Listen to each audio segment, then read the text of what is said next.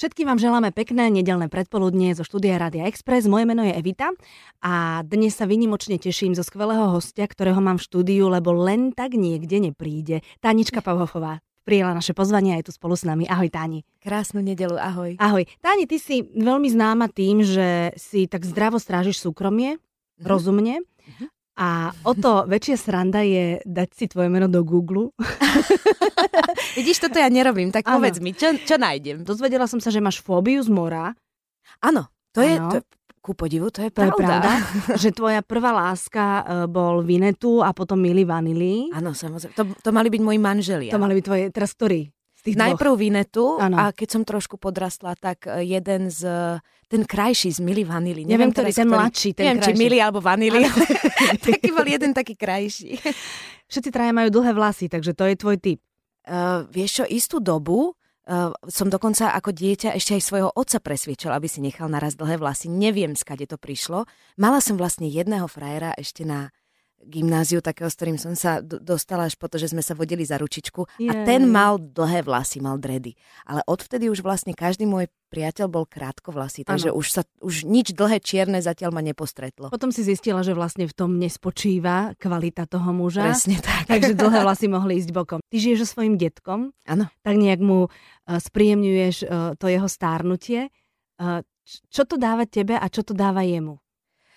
Tak ja si myslím, že ešte viac ako ja spríjemňujem detkovi jeho starnutie, tak ešte viac vlastne čerpám z toho ja, pretože môj detko je um, môj maják, dá sa povedať. Že nech som ja kdekoľvek po svete, alebo nech ma to kdekoľvek zaveje, je pre mňa veľmi dôležité vedieť, že sa mám kam vrátiť a že tam je ten človek, ktorý ma lúbi a lúbi ma bezhranične. A pocítiť bezhraničnú lásku je tiež vlastne pre mňa to najviac, čo môže byť. To znamená, môže mať človek zlý deň, môže mať človek uh, zlú náladu, uh, s tou láskou to nič neurobi. Nie je to láska, ktorá by bola podmienená tým, že ak budem usmievavá, ak budem dobrá, tam žiadne ak nie je, mm-hmm. to je mhm. proste láska. Mm-hmm. A pre mňa ako človeka, ktorý má aj veľa strachov, aj veľa tých emócií, aj všetkého, tak prosto pre mňa je to niečo, čo je veľmi upokojujúce a môj detko je Uh, absolútne na porádku, čo sa týka, akože má neuveriteľne veľa energie, uh, myslí mu to perfektne. Koľko má rokov? Aj sme 86, bude mať 87, 87 teraz. 7 mhm, rokov. Mm-hmm, v marci. A uh, jeho skúsenosti a hlavne tá životná skúsenosť a tým, že je to múdry, vzdelaný človek, to je na nezaplatenie. Uh-huh. A to sa ako stalo, že ste vy skončili v jednej domácnosti? Spontánne. Spontánne. Áno, pretože za normálnych okolností vlastne z rodín alebo z domovou vylietajú deti a od nás vlastne uh, odišiel ocino, mamina, brat, všetci sa tak pobrali niekam do sveta. Uh, babička nás opustila smerom hore, no uh-huh. tak mhm. sme ostali vlastne s detkom takto gazdovať spolu. Uh-huh. Ale no, myslím si, že ani jeden z nás sa nestiažuje. No dobrá, povedz mi, Mňa to fakt fascinuje. Povedz mi, uh, deň, kedy ty máš voľno v sobotu, nemáš predstavenie ani nefilmuješ a s tým detkom teda sa ráno zobudíte. No. Čo robíte? Našťastie, detko má dostatočne veľa um, vlastne ešte viac, ako si vôbec ktokoľvek vie predstaviť činnosti. Mm-hmm. Hlavne stará sa o slečny, moje morčacie, keď ja som preč. Ty máš morčata? Tri, hej. Tri morčata? A to by som teda tiež prijala každému, aby videl dialog detka s tými troma morčatami. Tak to je, to je niečo tak kúzelné. Počkaj, to je dialog, ktorý oni odpovedajú? No tak oni si tak píštia ja, niečo, jasne, hej, jasne. ale detko sa tvári ako keby áno. A do toho detko krásne hrá na harmonike. Mm-hmm. Takže varíme, rozprávame sa, ale detko má, a to mi príde geniálne. No hovor, ženu? Môj, no, ale počkaj, počkaj, to je jeho úplne prvá frajerka. Naďka, Aha. úplne prvá frajerka ešte pred mojou babičkou, ktorí oni sa vlastne potom presťahovali do Čiech a ona žije v Brne, má samozrejme už svoju rodinu, má manžela, všetko, Áno. ale napriek tomu, ako samozrejme, že vo všetkej počestnosti si stále píšu, čas od času vlastne zoberiem detka do Brnaju na, na návštevu a toto mi príde ako keby v tomto veku tak kúzelné čarovné. a čarovné, že, že vlastne je to až dojemné. To je pekné, to je, je to krásne. krásne a drží ho to pri živote hlavne, vieš, Určite. takáto emócia. Chodí do divadla, detko? Pozerať sa na tvoje premiéry jasné, alebo na chodí, predstavenia? Chodí. chodí na premiéry Uh-huh. Aj potom... Ale teraz inak to no. vyzerá tak akože idylické, ale ja som vo, svoj, vo svojej podstate, to musím na seba povedať, že ja som strašne prísna na detka. Ja mu stále hovorím, že nebudeme sa tu tváriť na starnutie, že toto, nehraj mi tu takéto veci. a, a, a stále ako keby som prísna v tom, že ho motivujem, aby vedel stále, že je dôležitý, že to musí urobiť, že musí ako keby stále byť aktívny aby sa z neho nestal taký ten sediaci, spiaci, apatický dôchodca. To by som nechcela. No. no toto napríklad e, musím povedať, že môj dedo má, on má 93 rokov, alebo 94 bude mať v marci a on každú nedelu si dá bielu košelu. No to je u nás, Pretože je nedeľa. To je aj u nás. Takisto máme oblečenie na von no. a potom oblečenie na, donútra, lebo nikdy nevieme, kedy príde nejaká návšteva, nebudeme sa hambiť. Presne nie? tak. To je. Takže samozrejme, akože máme všetko, aj, aj garderobu priebežne doplňame, tak to detko musí byť štramák. Tak, to ti poviem, to ti poviem. A keď ide do Brna, tak dvojnásobne.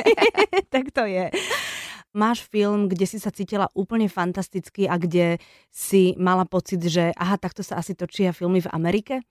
Kde to klapalo, kde bola výborná partia, kde... Vieš, netočila som ešte žiaden film v Amerike, ale v tom zmysle, že, že produkcia, ktorá vlastne dokázala dať absolútne 100% podmienky hercovi pre natáčanie je HBO. Áno. A oni naozaj ako keby fungujú na princípe, že chcú od vás maximum, ale s tým, že vám maximum dajú. A ono to znie ako keby smiešne, ale častokrát v slovenských podmienkach sa stáva, že herec uh, nemá ani na placi ani vodu, ani kde ísť na toaletu. Takže akože hovoríme o naozaj uh, podmienkach, ako keby nie, že nepotrebujem 4 karavany a 20 členný tým, ale len o tom, že keď, je, keď sa točí v zime, že človek sa má kde schovať, že dostane ten aspoň jeden čaj denne, že vlastne sú to podmienky, ktoré pomôžu tomu hercu hercovi k tomu, aby sa mohol aj sústrediť, aj cítiť dobre a naozaj sa pripraviť a odviesť čo najlepší výkon. Tak to sa mi stalo zatiaľ takže na 100% s touto produkciou dvakrát. Dobre, a uh, to, si, to, to bolo naozaj teda, že si nedostala vodu? Také si tiež ano, točila? Áno, jasné. A na tom filme to bolo vidno potom? Nie. Jej. Nie je to vidieť. Tak Teraz... to je naša práca. Vieš čo, naša práca v prvom rade je, že, že vlastne nič by nemalo byť vidno z toho ja vždy potom ale vychádzam, keď chodím e, v rámci služieb po Slovensku, že tiež mám pocit, že tak by mal každý pristupovať k svojej práci. Čiže keď vidím e, odpornú čašničku alebo nepríjemného predavača, tak tiež si hovorím, že ale ja som zákazník, takisto mm-hmm. a tiež ma nemá prečo zaujímať, že či mal pred chvíľou nejakú zlú skúsenosť. Lebo ja som si vždy hovorila, že a to ako by vyzeralo, že ja prídem na javisko a teraz vlastne, keby to malo byť tak, ako podľa tej danej slečny čašničky, že, že budem hovoriť iba každú šiestu vetu a ešte aj to iba v jednej emócii, ano, ako ano. naštvaná na druhý svet, alebo že ako by to vyzeralo, že vlastne my musíme odviesť to maximum bez ohľadu na to, uh, v akých podmienkach to je. Ja ale si myslím, že keď je dobrá atmosféra na placi a herec sa dobre cíti, tak ono sa to v tej energii toho výsledku ako keby vždy odrazí. Teraz je dosť veľká móda a dosť často ľudia využívajú, že svoje deti v stredoškolskom veku posielajú von do Ameriky, mm-hmm. do Anglicka na rok študovať, aby nasali jazyk, aby nasali inú mentalitu a vrátili sa ako pokornejší pubertiaci, ktorí vedia, že svet sa netočí len okolo nich a že keď chcú niečo dosiahnuť, tak musia niečo urobiť. Mm-hmm. Ty si to zažila tiež, vtedy to mm-hmm. ešte nebolo takým zvykom. Či už vôbec. Čo nie? Za tý, vôbec. ty si len pár rokov mladšie odo mňa a nebolo to také, že Nebolo to bolo, vôbec. Bolo to, to, práve vtedy to nejak vôbec len začínalo, takéto mm-hmm. ako keby akcie, že víš, pošli dieťa preč, oddychni si od neho. A uh, ja môžem za seba povedať, že bola to jedna z najlepších skúseností, aké som mala. Ako Kde keby... si bola v Amerike? Ja som bola v Oregone. Uh-huh na takej farme. Moja sestra bola v Arkansase a tým, že tam je to farmársky štát, tak mala taký predmet, ktorý bol povinný, že midlab, uh, mesové laboratórium, kde sa učili rozoznávať hovedzie zadné a hovedzie predné a ona z toho bola ale to je super. V podstate ako pre budúcu kuchárku, no, podľa áno, mňa áno. veľmi, veľmi praktická Lebo tam chodili farmárske deti, teda ja pamätám si, jak to písala a teda tým, že to bola farmárska oblasť tak, a bola to mesová oblasť, tak eh, mala tie, tie deti, ktoré žili v tej domácnosti, mali 12 až 14 rokov a naša Jana vždy išla do obchodu toho väčšieho mesta a prišla a robila také, že toto je brokolica. Áno. toto je baklažán a oni s údivom pozerali na to, že niečo zelené ona upravuje na mm-hmm. teplo alebo niečo robí. No napríklad na, na fyzike bol uh, pán profesor, ktorý mal fúzy až po bradu, to znamená, ja som nevidela, ako artikuluje. a keď mi začal hovoriť všetky tie um, zákony a kadejaké veci v angličtine slovička, ktoré ja som v živote nepočula, takže ja som netušila, kde prosto Boh býva. Ja som prvé dva mesiace akože dala živú Alenku v krajine zázrakov, Aha. ale potom som sa naučila a hovorím, že ja by som to za nič nevymenila. Samozrejme, že je to veľmi individuálne od dieťaťa, a od podmienok, uh, aké, aké vlastne tá rodina má. Ja som sa dostala do naozaj výbornej rodiny. Bolo tiež smutno, nie? A niekedy museli byť takou psychickou oporou. Vieš čo, ono tým, že ja som tam vlastne strašne chcela ísť, teda mne bolo jedno kam, hlavne z domu preč, lebo však obdobie puberty. No takže, všade, takže pre všade mňa, dobre, všade doma najhoršie. doma najhoršie. Čiže pre mňa ako keby, ja som mala, vieš čo, len jeden jediný, úplne zvláštny, taký ako keby záchvat plaču, že, ale to bola podľa mňa únava, že som docestovala tam už konečne, ešte medzi, predtým sme boli nejakú dobu v New Yorku a potom som prišla tam do toho domčeka, kde sme bývali, bolo to tam krásne. A teraz ma ten otec rodiny zaviedol do tej mojej izbičky a tam na stene boli obrázky, že Michalská brána, mm-hmm. dom svätého Martina. Akože dal mi, aby som mala taký kontakt. Pocit akože, domova. Pocit mm-hmm. domova. A mňa to pohľad na to ma vlastne ako keby úplne rozplakal a, a dojal na jednej strane aj z jeho strany, a, akože, akí boli ku mne milí.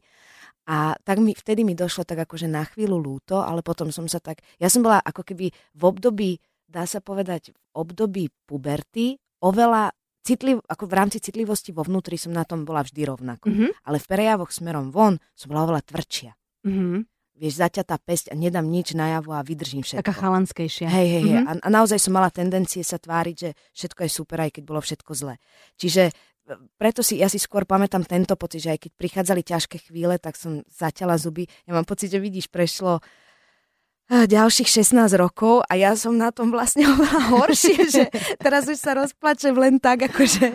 Ale to je, dáš čoho? to von, dáš to hey, von, nedusíš to som sebe. viac žena. No. Už si viac žena, presne tak. No ak sa vrátim k svojej sestre v Arkansase, tak ona sa tiež rozplakala, keď vošla do izby, lebo nemala tam denné svetlo. Nemala žiadne okno, takže ty si na tom bola ešte dobre.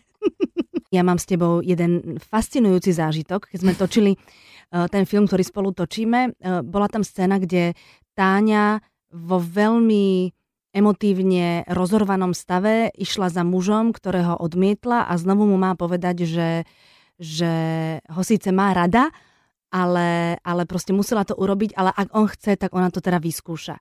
Tým medzi tým, ako sa tá scéna niekoľkokrát točila, si v tej nálade ostávala a pamätám si, ako si za mnou prišla, lebo boli nejaké technické problémy a povedala si mi, že Evi, posúni, lebo ja už to dlho nevydržím byť v tomto stave. No lebo to človeka, človek sa zblázni o chvíľu, no jasné. A ja som si myslela, že však čo, však ako, že je prestávka, tak si dáš cigaretku, zasmieš sa na našich vtipoch a potom sa znovu dostaneš do nálady. Nie. Ty sa v kuse držíš v tej nálade, v ktorej hráš a preto, preto si už mala asi pocit, že nie, že už, že už, už, stačilo. Hej. Už, už nebudeš tak citovo rozorvaná a že áno, už to opravte všetko a už poďme točiť ďalej. Toto som ja. Každý má inú prá- mm-hmm. iný spôsob práce. Ja, ja som sa zatiaľ, zatiaľ nenaučila inak. Že, že pre mňa, či už v divadle alebo v tom filme, um, ja, ja to viem iba tak, že poctivo, že tomu naozaj v ten moment verím a nenaučila som sa to nejako šikovne zakamuflovať, že ja iba tak na tú chvíľu vyzerám a v skutočnosti premýšľam nad niečím iným práve preto je to častokrát veľmi ako keby spalujúce, ano. tie emócie. A keď tie pauzy nie sú zase také, keď je obedná pauza alebo tak, tak to neznamená, že sedím hodinu niekde proste napálená. pri šaláte, nabalená nejakou príšernou emóciou, to vôbec nie. Ako dá sa to vždy samozrejme od toho, ako keby ísť krok preč, ale keď sa točí tá scéna v kuse a pri filmovaní je to samozrejme rozdelené na zábery a svieti sa, skúša sa z jednej strany, z druhej strany, takže je to dlhšie a, a ten pocit, ktorý je, dajme tomu, tomu pre ten moment komplikovanejší si ja prosto v sebe držím, aby som vedela na čo nadviazať, aby to nebolo, že v každej klapke je tam niekto iný alebo s, s nejakou inou emóciou. A, a áno, keď je to dlho, tak je to dlho a človek sa už toho chce zbaviť, lebo boli je to ťažké. To. A boli to. ťažká emócia no práve, teba to muselo boli. bolieť. No, a, bol, a potom si ešte vedieť, že vlastne to, to boli zbytočne, tak už to natočme, lebo už to nechcem. Jasné.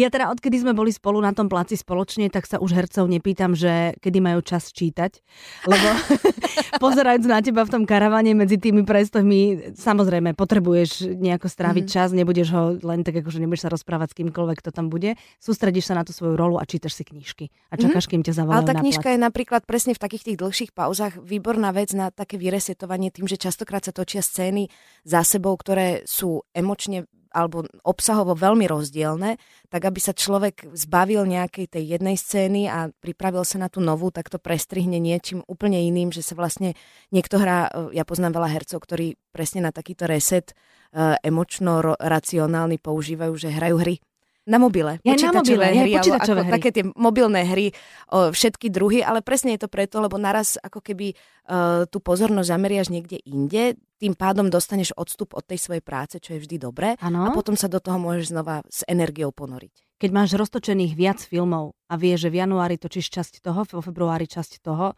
v mar- marci časť toho, je to tak automatické u teba ako u právnika, ktorý tým, že otvorí nejaký spis, tak už vie presne, o čo tam ide a kto je dobrý a kto je zlý. Vieš čo, snažím sa tomu práve preto to vyhýbať. Vždy mám radšej, keď sa tie veci natočia.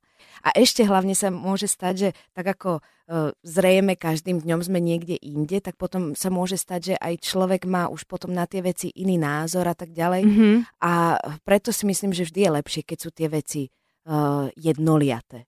Ale zasa mm, nejaká, nejaký dobrý, svieži vzduch po pol roku tiež Jasné. môže spraviť. Fajn. A pokiaľ si aj v tom filme staršia, tak je to OK. No tak vtedy je to úplne v pohode.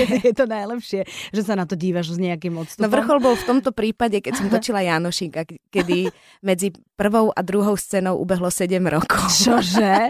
Naozaj? tak to bol úplný vrchol. Takže, takže také, že po pol roku, po roku, to už ma nemôže prosím ťa akože prekvapiť. Uh-huh. Teraz uh, médiami prebehla informácia, že Filip Renč uh-huh ťa oslovil alebo respektíve nakastoval do svojho nového filmu a Lidu Bárovú budeš Áno. hrať. Áno. OK. Máš trému? Obrovskú. Uh-huh. Lebo je to úplne iná disciplína uh, hrať niekoho, kto naozaj existoval. No. Nehovoriac o tom, že každý ju vníma inak. Pre niekoho je to kolaborantka s Nemcami, pre uh-huh. niektorých to bola uh, nešťastná osoba, pre niektorých najúžasnejšia diva a tak ďalej a tak ďalej, že poznám strašne veľa ako keby spôsobov, ako sa na toto celé pozrieť. Ako ju interpretujú. Ako ju mm-hmm. interpretovať. Ja som vždy za to, aby sa nehralo na dobré alebo zlé, ale som vždy za to urobiť to, čo najplnokrevnejšie. Človečina a najživšie a ide z toho človečina, mm-hmm. lebo nikto z nás nie je iba dobrý no, alebo jasné, iba zlý. Čiže, jasné, že nie. čiže ja mňa vlastne teraz čaká také obdobičko, že, že budem musieť sa veľa učiť, veľa pozerať, veľa, veľa nasávať No a potom to príde. Tak ti budeme držať palce, Tánička. Ďakujem tisíc. I ja tebe ďakujem, že si prišla, že si si našla čas vo svojom uh, veľmi bohato nabitom programe. A verím tomu, že keď bude niečo nové a keď bude niečo zaujímavé, tak sa znovu stretneme. Slubuješ? Za radosťou. Fantastické. Tak peknú nedelu všetkým vám. Krásnu ešte. nedelu, dovidenia, do počutia.